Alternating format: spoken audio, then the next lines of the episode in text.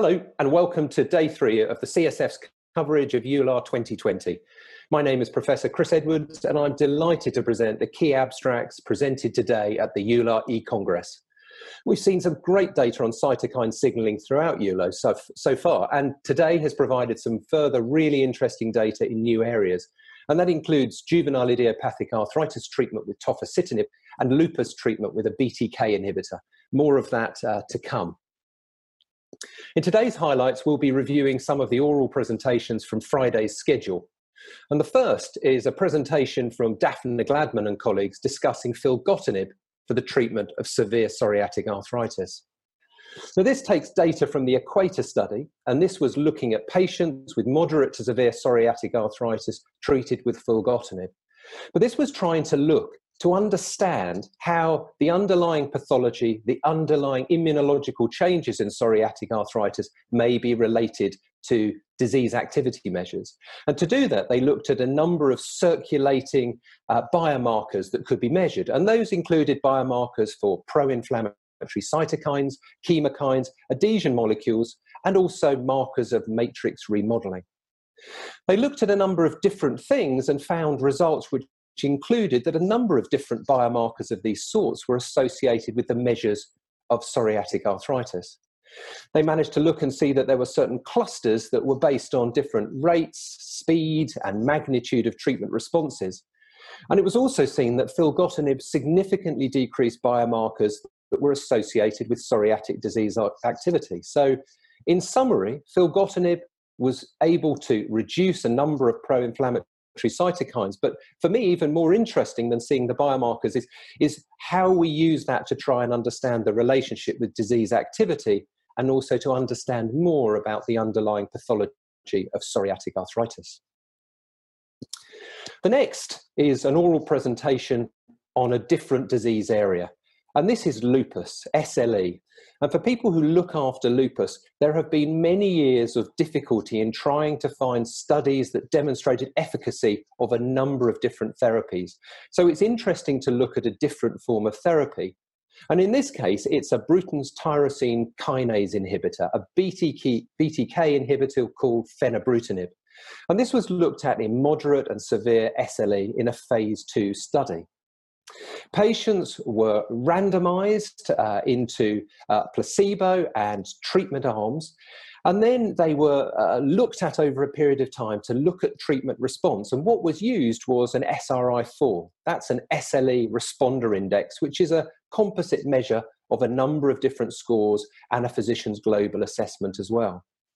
Now, in terms of percentage improvement, there was more improvement at 48 weeks in the patients that received both doses of fenebrutinib, but this didn't quite meet statistical significance. There were some other areas of hope, though, in other measures, such as a reduction in uh, double stranded DNA antibodies. Safety uh, looked fairly good between fenebrutinib and placebo, although there were some more serious adverse events with the higher dose of fenebrutinib. So, in summary, acceptable safety profile, failed to meet a primary endpoint, but don't forget this is a phase two study. And I think as a result of some of the subgroup analyses in here and post hoc analysis after the event, uh, I, I think there's more to hear from this particular BTK inhibitor. Okay, so the next presentation is one about safety, and it's safety in relation to tofacitinib and baricitinib.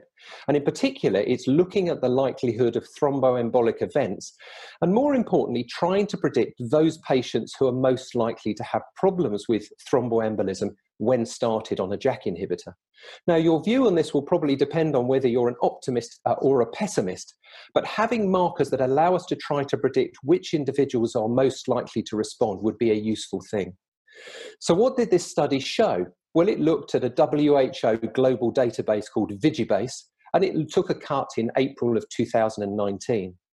And it found that for both tofacitinib and baricitinib, those who had thromboembolic events were most likely to be older. And those individuals also were more likely to be on prothrombotic medication, such as oral contraceptive pills, or they had other indicators of thromboembolic risk, such as being on uh, anticoagulants. So this helps us to try and categorize us, our patients into those that might be at more risk for thromboembolism and just reminds us to keep an eye out for these risk factors in individuals that we're starting on JAK inhibitors. I'm now going to talk about another study. It's a study of tofacitinib, so a JAK inhibitor, but in a different disease area, and in particular, polyarticular juvenile idiopathic arthritis. And it's interesting to see JAK inhibitors being used in patients uh, from this particular population.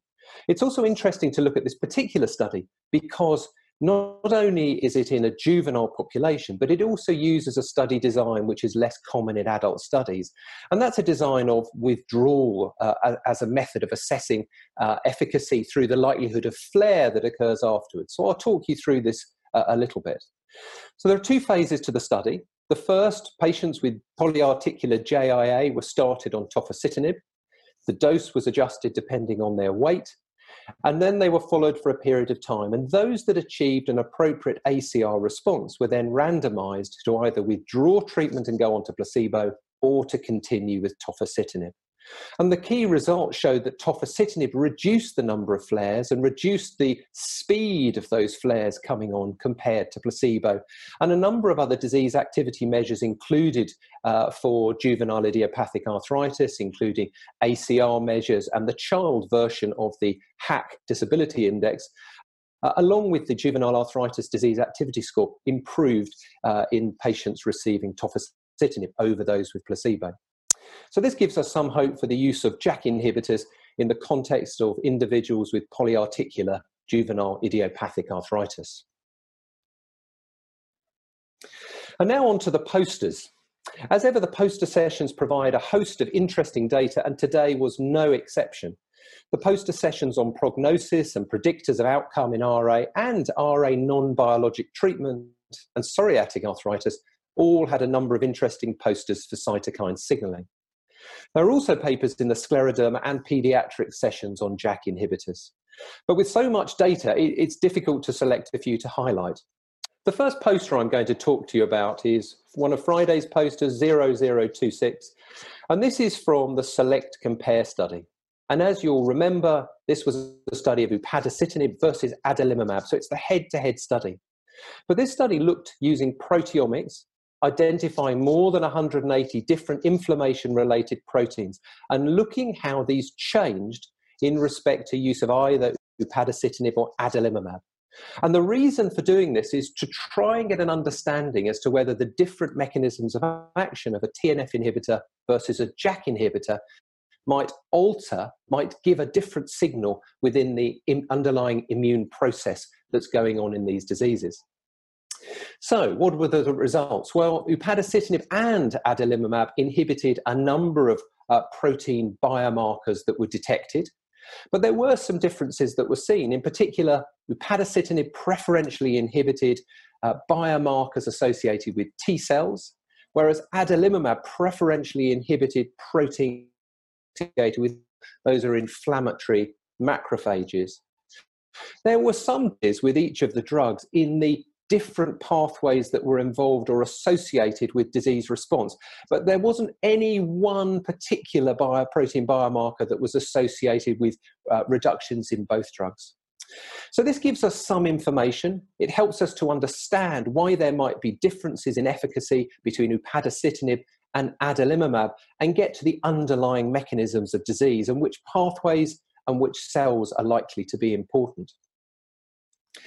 So now we have some updated safety data on the next poster from baricitinib. It's always interesting to see as we get longer from the launch of particular drugs and we can see more and more personal data, but also this sort of published data. This is by Genovese uh, and is showing data out to 8.4 years of follow-up for, uh, for baricitinib.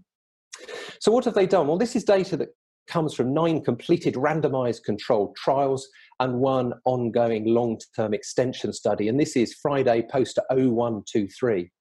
There are almost 4,000 patients included with more than 13,000 years of patient follow up. And the longest follow up is now eight, almost eight and a half years.